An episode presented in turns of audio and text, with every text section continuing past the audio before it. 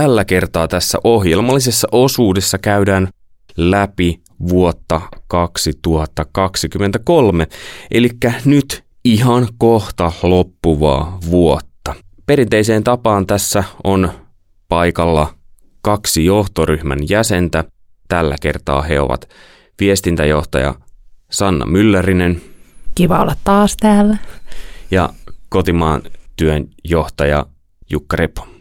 Tervetuloa. Kiitos. Ihan päällimmäisenä, jos ajatellaan uutisia kuluneelta vuodelta, niin mikä teillä on jäänyt mieleen? Semmoinen, mä, mä kun luen uutisia, niin mä aina toivon, että siellä olisi enemmän jotain kivoja ja positiivisia uutisia. Niin jos teidän pitäisi nostaa ihan tuolta sekulaarimediasta yksi positiivinen uutinen, niin tuleeko mitään mieleen? Nyt, nyt kyllä laitoit pahan ihmismielihän on semmoinen, että sehän ei muista positiivisia, koska niihin ei liity niin vahvaa tunnelatausta, vaan negatiiviset asiat herättää meissä vahvemman tunnelatauksen, niin sitten esimerkiksi mulle tulee tietenkin heti niin kuin sota mieleen, niin kuin uutis, jos niin kuin mistä tahansa uutisista, niin tulee ensimmäisenä mieleen Israel ja Kaasan välinen sota. Ja se hetki, kun se, se syttyi, niin tota, jotenkin miten järkyttynyt olin, olin siitä – mutta positiivinen uutinen. Vaan pitää vähän nyt mutustella. Se on, se on juurikin näin. Tämä positiivisen löytäminen on huomattavan paljon hankalampaa, koska samalla tavalla kuin uutisissa annetaan uutiskynnys, niin kyllä meidän muistissa on myös nämä omat kynnykset, että mitä alkuvuodesta on tapahtunut, ei niitä asioita enää muista.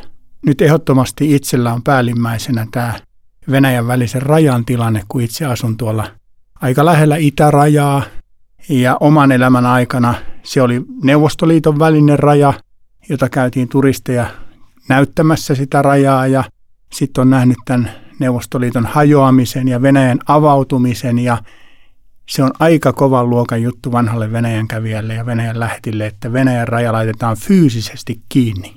Niin kyllä se on ehdottomasti niin kuin päällimmäisenä, e- e- eikä se oikeastaan sinne positiivisten uutisten joukkoon kyllä kuulu.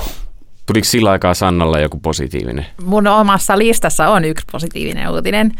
Ja, ja se, on, se on se, joka ei nyt maallisesta mielestä siis nouse esiin, että jos mä saan omasta listasta kertoa. Joo, eli mä oon pyytänyt teiltä äh, jotain kolme tai jotain sinne päin positiivisia kokemuksia tai semmoisia kohokohtia tältä kysyne- kyseiseltä vuodelta, niin kun nyt aloitit, niin saat myös Sanna sitten kertoa. Joo, mulle siis ehdottomasti, mä oon tätä olosuhteet huomioon ottaen, että me eletään siis kovan inflaation keskellä, mulla on itselläkin lainan korot noussut satoja euroja, ruoka maksaa tosi paljon, muutenkin on ehkä semmoinen yhteiskunnallinen tilanne on aika epävakaa, niin voisi ajatella, että ihmiset on tällä hetkellä vetänyt niin kuin kotiin päin, eli niin sanotusti laittaneet kukkaron nyörit kiinni ja säästää sieltä, mistä ikinä voi.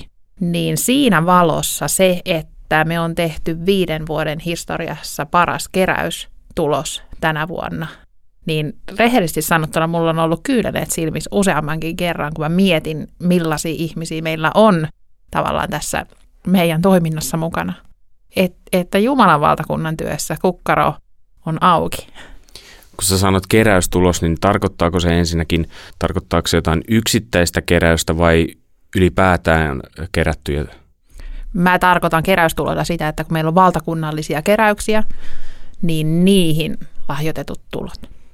Et sitten siellä on vielä tämän lisäksi siis me on paljon ihmisiä, jotka on vaikka yksittäisen lähetystyöntekijän takana tai, tai, tai vaikka työmuodon takana. Eli nyt puhutaan niistä, jotka on vain tänä vuonna järjestetty, joita ei enää ensi vuonna järjestetä.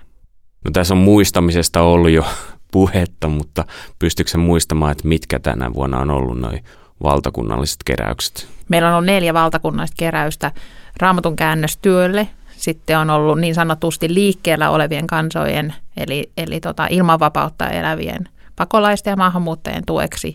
Kolmas keräys, apua nyt mun työntekijät, jotka kuuntelee tätä, niin just on käynnistetty juutalaistyön keräys ja syksyn keräys oli Suomi sydämellä tietenkin kotimaan työ. Meillä on ollut piirien, piirien tota niin, työ esillä. Hei, kotimaan työ, sehän liippaa sua. Kyllä, se liippaa. Tuommoinen keräys, niin mihin kaikkeen se käytännössä vaikuttaa? Mitään tämmöistä kovin lyhytkestosta pikavoittoa sillä ei tulla saamaan, vaan kyllä se pitkässä juoksussa tulee, tulee sitten vaikuttamaan hyvinkin paljon ja positiivisella tavalla toki kaikessa siinä työssä, jota me ollaan niin kuin tekemässä, mutta että joillakin saattaa ehkä olla tämmöinen vähän niin kuin virheellinen kuva siitä, että kun nyt annan euron siihen, niin se tulisi ikään kuin heti käytettyä. Niin se valitettavasti ei kyllä, kyllä pidä, pidä paikkaansa, että se käytetään kyllä siihen, mihin se on lahjoitettu, mutta se, että siinä olisi joku tietty aikamäärä, jossa se tulisi käytettyä, niin, niin se ei ihan, ihan toimi sillä tavalla, niin kuin ehkä jotkut ajattelee. Käytit tuossa sanaa pikavoitto, niin tarkoittaako se nyt sitä myös, että ää, jos ajatellaan tämmöistä kestävää lahjoitusta, niin onko siinä helpompi tavallaan sit nähdä myös se, että mihin se, mihin se menee tai, tai että se, miten se vaikuttaa sitten tuolla? Joo, kyllä mä näin, näin sanoisin. Pienenä poikana me asuttiin järven rannalla ja siinä oli tämmöinen lampi ja lammesta virtasi semmoinen pienen pieni puro sinne järveen Saimaaseen ja, ja aika useasti me rakenneltiin siellä näitä kanavia ja patoja ja, ja vesivoimaloita ja kaikkea muuta tämmöistä pientä, pientä kivaa ja kyllä se pienen puron hallitseminen on huomattavasti helpompaa kuin semmoisen ison tsunamin tuleminen. Ja siinä mielessä tämmöinen kuukausilahjoittaminen, joka on, saattaa olla hyvinkin pientä lahjoittajan mielestä, mutta kun se on säännöllistä, niin se vaikutus on vähintään yhtä suuri kuin sellainen kertarytäyksellä sitten johonkin tämmöiseen keräykseen, että molempia tarvitaan. Kannattaa kuunnella sitä omaa sydämen ääntä, että mihin Herra kulloinkin kehottaa ja toisaalta olla sitten uskollinen siinä, jonka sydämelleen saa. Sanna, olit sanomassa jotain. Joo, mä ajattelin, että mä tässä nyt käy, käy tälleen, että mä vähän niin kuin peruutan nämä mun uutiset tästä, tästä tämänhetkisestä. Eli mä en tietäisi tätä, tätä, jos ei oltaisi jo joulukuussa. Eli, eli nyt alkaa jo näyttää siltä, ja näyttää siis siltä, että on tehty todella loistava keräystulos.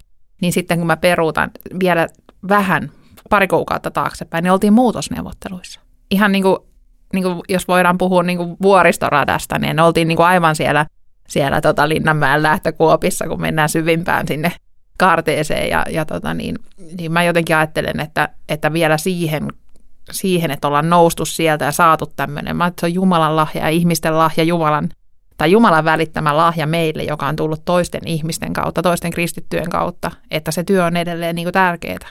Että se ei tietenkään muuta sitä todellisuutta, mitä tämä kokonaisuus on, että, että, että vaikuttaa inflaatio meihinkin ja ei tämä ei se vielä muuta, muuta niin kuin isossa kuvassa tietenkään taloudellista tilannetta, mutta ai että kyllä se tuntuu siltä, että, että ei tarvitse pelätä. Jukka, mitä löytyy sun listalta?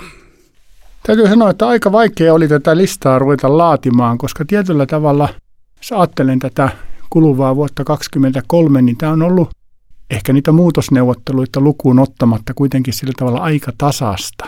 Et pikkasen vaikea oli sieltä löytää semmoisia huippuhetkiä. Mutta kun on entinen lähetystyöntekijä, niin kyllä se sieltä lähetystyön puolelta se huippuhetki kaikkein vahvimpana löytyi. Nimittäin ihan tuossa muutama kuukausi sitten saatiin vierailla tuolla Sakkun seurakunnassa, jossa aikanaan oltiin perheen kanssa lähetystyössä ja mentiin siellä sitten Jumalan palvelukseen mukaan. Ei oltu ilmoitettu kenellekään etukäteen, että ollaan tulossa. Ja, siis missä tämä on? Ää, Virossa, Tallinnan eteläpuolella, Sakkun olutpitäjässä ja, ja tuota, siellä oli vain muutama tuttu paikalla. Kaikki muut oli täysin uusia ja tämä yksi tuttu, joka siellä oli, niin hän pahoitteli sitä, että te satuitte tulemaan nyt erittäin huonoon aikaan, että kun lähes koko seurakunta on tehnyt seurakuntaretken tuonne Mustveen seurakuntaan. Et sen takia täällä on nyt näin vähän tätä väkeä. Ja sitten kun haastateltiin näitä, jotka siellä oli paikalla, jotka oli meille täysin uusia ja tuntemattomia, niin ja sitten kerrottiin, että ketä me ollaan ja minkä, miksi me täällä nyt oltiin ja näin nikkäästi, niin, niin heidän todistus oli niin kuin se, että joo, en mä silloin seurakunnasta mitään tiennyt, kun te täällä työskentelitte. Että me on tultu tänne vasta sen jälkeen. Ja tämä oli jotenkin todella semmoinen niin kuin huippuhetki siinä suhteessa, että nyt heidän mielestä väkeä oli vähän paikalla. Mutta kuitenkin sitä oli enemmän paikalla kuin silloin, kun me aloitettiin siellä se työ. Ja tästä näki niin kuin todella mahtavalla tavalla sen, että miten se työ on Jumalan. Jumala on ollut siinä työssä uskollinen ja me saatiin tällä kertaa olla etuoikeutetussa asemassa niin, että me saatiin nähdä niitä oman työn hedelmiä. Tämähän ei ole lähetystyössä läheskään aina itsestäänselvyys, vaan hyvin usein saattaa käydä niin, että lähetti tekee uskalli, uskollisesti työtä vaikka vuosikymmenet, eikä mitään hedelmää koskaan itse näe. Ja se hedelmä saattaa puhjata kukkaan paljon paljon hänen työuransa jälkeen. Ja tämä oli semmoinen huippuhetki siitä, että kun sitä työtä tehdessä oli paljon niitä kysymyksiä ja epäilyksiä ja kiusaajakin välillä vähän kiusas ja niin edelleen. Ja nyt kuitenkin sai nähdä, että se työ on Jumalan ja nyt se kantaa sitä hedelmää.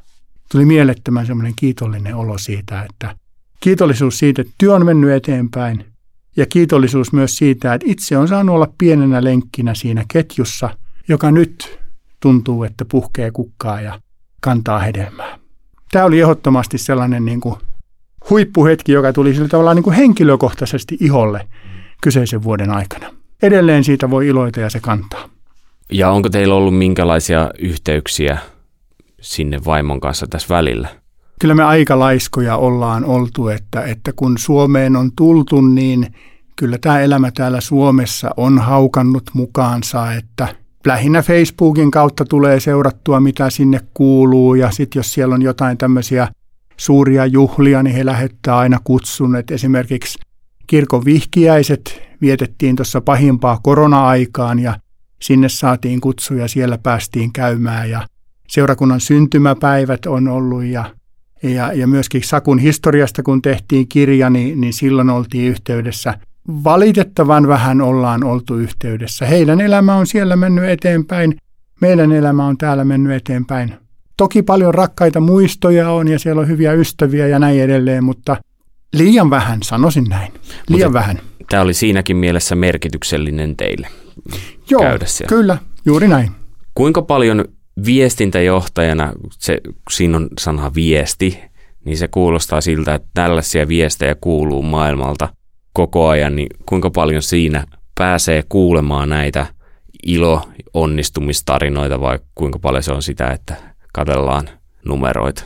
Mä kyllä luulen, että me varmaan ollaan etuoikeutetussa asemassa, eli niin kuin saadaan enemmän niitä tarinoita ja kohtaamisia. Tietenkin joudu, halutaan ja pyydetäänkin ja kinutaan välillä lähetystyöntekijöiltä, että me tar- haluttaisiin nyt viestiä vähän, vähän meidän lahjoittajille näitä tarinoita. Että varmaan ollaan etuoikeutetussa asemassa siinä, että ollaan siinä. Ja tuli tästä mieleen, että, että mä tänä vuonna sain olla itse, mä koin jotenkin, että harvinaisen keskellä, kun meillä oli, oli uusi lähetys, kurssi viime vuonna ja tänä vuonna he, he sitten aloitti tämän niin sanotusti omien kumppaneiden, ystävien, lähettäjätiimiläisten keräämisen, niin mä sain olla heidän tukena koko kevään.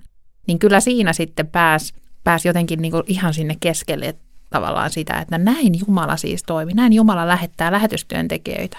Että niille tulee sydämelle kutsu ja sitten vaan ovet yksi kerrallaan, välillä vähän isompienkin vaikeuksien kautta – välillä menee ensin, a, näyttää, että avautuu, sitten menee kiinni, sitten meneekin toiseen suuntaan auki. Että et jotenkin mä sain olla siinä tosi lähellä katsomassa, miten Jumala lähettää. Ja ihan konkreettisesti lähettämässä kesällä heitä kahta perhettä itse asiassa, kahta uutta nuorta perhettä. Se oli yksi kohokohta siis saada lähettää.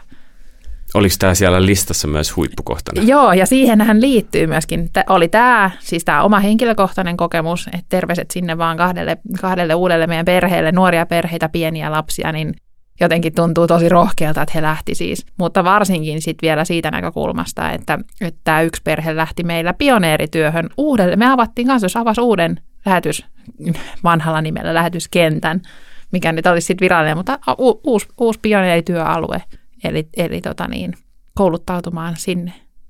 Uusi pioneerialue oli? Espanja. Joo. Eli kouluttautumaan kohtaamaan siellä niitä liikkeellä olevia kansoja, kun nythän meidän työ on keskittynyt pitkälti, jos katsoo Eurooppaa ja pakolaisvirtoja, niin niitä tulee kahdesta suunnasta. Yksi on sieltä vähän niin kuin Kreikan, Turkin Kreikan kautta Eurooppaan ja toinen on Pohjois-Afrikan kautta niin kuin Eurooppaan eli Espanjan kautta. Niin nyt me avattiin uusi pioneerityö, ikään kuin valmistaudutaan siihen, että siellä Espanjassakin tarvitaan. Mä huomaan, että sulla oli kaksi kohtaa, mutta sulla tuli nyt lisää, niin mikä sun toinen kohta oli Jukka tässä sun listalla? No mä voisin hypätä suoraan siihen kolmanteen, joka tässä, tässä tuli mieleen tämmöinen, jälleen jollain tavalla se tuli, tuli sillä tavalla onnistumisen ilona iholle, jos näin voi sanoa, kun meillä on ollut kansanlähetyskoulua täällä ja pari vuotta sitten, kun pidettiin ensimmäisen kerran, niin meillä oli aika suuri ryhmä. Siinä oli noin 40 opiskelijaa ja se oli myös sitä aika tiukkaa korona-aikaa ja osa opetuksesta jouduttiin pitämään kokonaan niin kuin etäyhteyksien avulla. Ja näin ollen se suhde näihin kurssilaisiin jäi välitettävän ohueksi.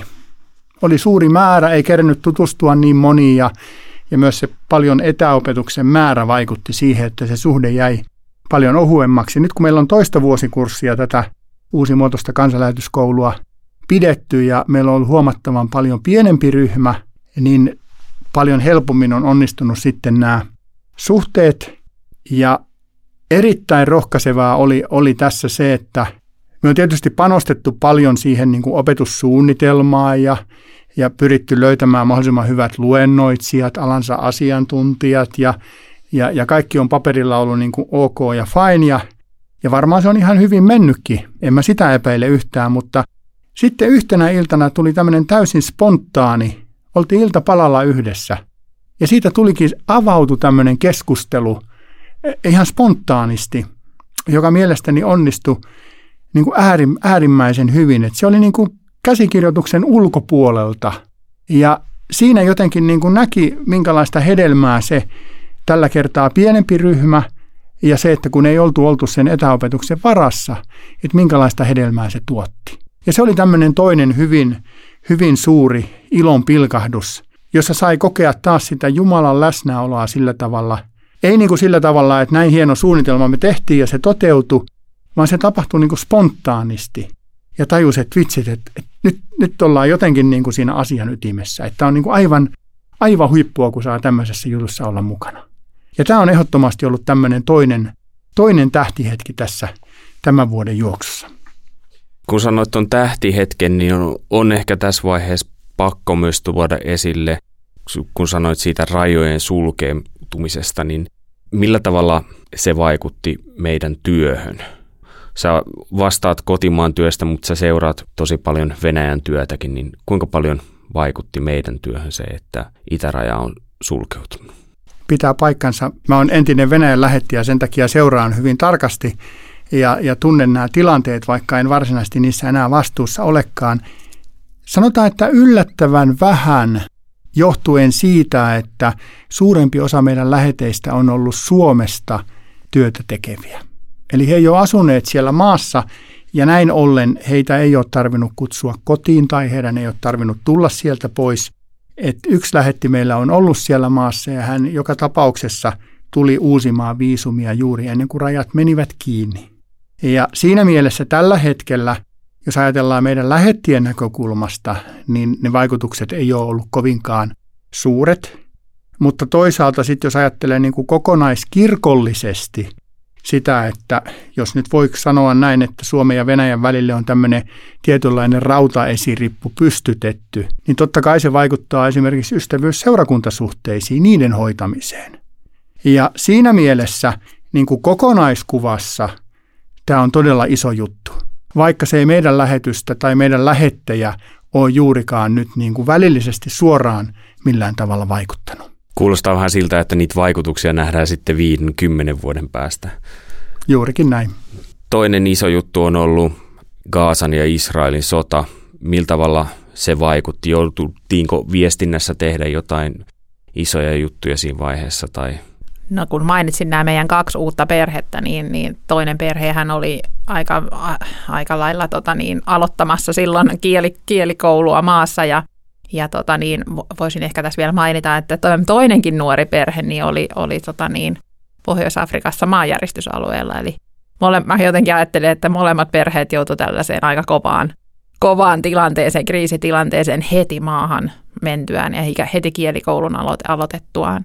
Ja tota niin, mole, molempien perheiden vuoksi niin muutaman unettoman tunnin, tunnin yöllä vietin, että, että mietin, että mi, miten tota niin edetään. Mutta meillä on siis todella hyvä, hyvät ja nopeat yhteydet ja, ja tota niin, saatiin nopeasti tietoa, että ovat turvassa ja kaikki kunnia meidän aluekoordinaattoreille ja maaedustajille, jotka on tämmöisiä kon- konkareita, että, että hyvin nopeasti tehtiin arviot arviot siitä, tarviiko evakuoida ja kummassakin tapauksessa niin ei ole, ei ole ainakaan vielä tällä hetkellä ollut sitä tarvetta. Mutta on se aika karua y, tota niin, nähdä ihan, ihan tota niin, Facebookissakin on, on huomannut, kun Israelissahan on näitä tämmöisiä niin kuin appeja puhelimessa, niin sä näet, että hei, että mä oon tänään menossa Tel Aviviin jonnekin virastoon, niin katsotaan mikä siellä on tilanne, niin sitten se onkin täynnä niin kuin pommituksia.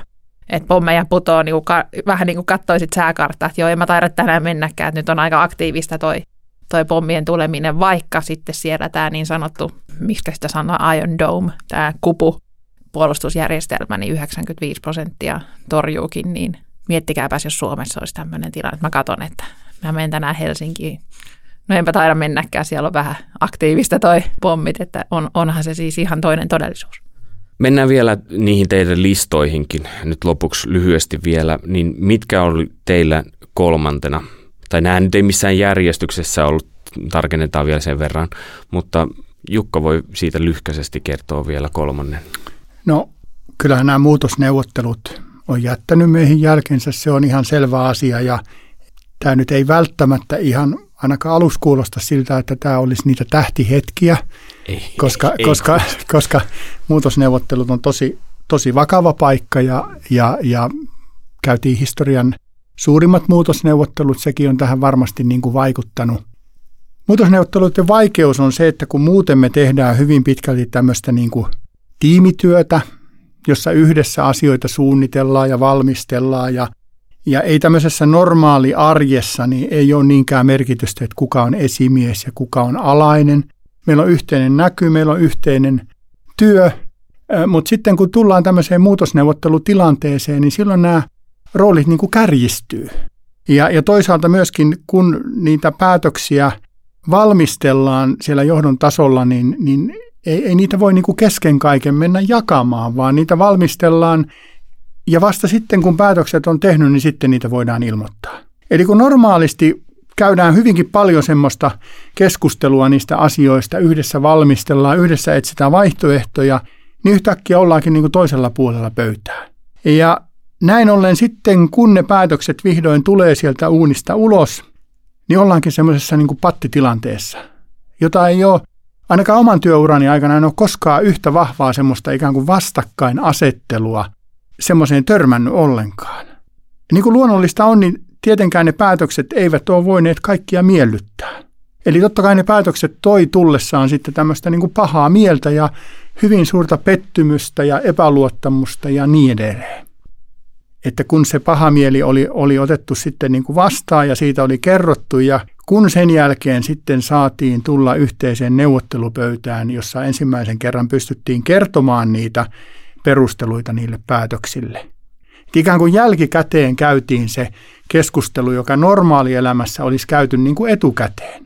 Mutta sitten se armon evankeliumi, joka siihen tuli, että sen jälkeen kun asiat oltiin voitu kertoa, niistä oli voitu pyytää anteeksi, ne oli voitu perustella, ja sen jälkeen kun se rauha laskeutui maahan ja se elämä pystyi jatkumaan niin kuin normaalisti, niin eihän se tietenkään kokonaan ole vielä helpottanut, koska me eletään siinä jälkimuutosneuvottelujen aikaa ja niitä haavoja on edelleen niin kuin olemassa. Mutta se, että kun niistä avoimesti pystyttiin puhumaan, niin se alkoi helpottamaan. Nyt se on tavallaan niin kuin semmoista, voiko sanoa jälkihoitoa, että asia ei ole vielä täysin, täysin kunnossa. Siinä voi mennä vaikka vuosia ennen kuin päästään sinne samalle tasolle, mutta, mutta niin kuin, nyt ollaan kuitenkin semmoisessa hyvässä työtilanteessa, että näillä pelimerkeillä me pystytään jatkamaan. Sanna, onko sulla vielä sellainen joku täysin positiivinen asia? Mulla on yksi positiivinen asia ja, ja se on tota, kesältä. Mä jotenkin itse linjasin, että, että jos katsoo tätä vuotta, niin tämä ei ole muutosneuvottelujen vuosi, tämä on muutoksen vuosi. Et jo ennen kuin me aavistettiin, että muutosneuvottelut on tulossa, niin meillä on työntekijöitä mä että meillä varmaan harvinaista, että meillä irtisanoutuu työntekijöitä. Mä, men, mä menetin yrittäjyydelle oman mediakoordinaattorin ja meidän juniorityö työn tota niin, koordinaattori lähti, lähti tota niin, kotia lähempään työpaikkaan ja sitten meillä Uudentien pitkäaikainen päätoimittaja jäi eläkkeelle Leif-Nummella ja valittiin keväällä upea syksyllä nyt aloittanut Santeri Marjokorpi päätoimittajaksi. Ja jotenkin ne kaikki kulminoituu siellä, oli tämmöisiä juhlistavia tilanteita kansallispäivillä – Mä olin itse juontamassa ja johtamassa noita kansuspäiviä ensimmäistä kertaa elämässäni. Ja lauantaina, kun mä kuulin täällä alueella, niin mä mietin, että mä en ole ikinä nähnyt täällä näin paljon porukkaa. Ja se oli kyllä ihan mielettömän hieno tunne. Siis oli hieno sää, oli paljon porukkaa, nuoria perheitä ja lapsia. Ja jotenkin semmoinen fiilis, että ollaan niin kuin, me ollaan tässä kaikki yhtä. Ei välttämättä kaikesta yhtä mieltä, mutta ollaan tässä yhtä. Niin se oli kyllä mulla aika iso juttu. Kiitos näistä huippuhetkistä ja myös raskaista hetkistä, joita jaoitte tässä. Ja jos sopii, niin jatketaan vielä tuolla KL Median puolella semmoisella pienellä visailulla. Vastaatteko te joo? Me vaan nyökätään. Okei. Okay. Eikö Selvä. klmedia.fi, niin sieltä löytyy hieman teemaan liittyen lisää. Kiitos Jukka ja Sanna. Kiitos.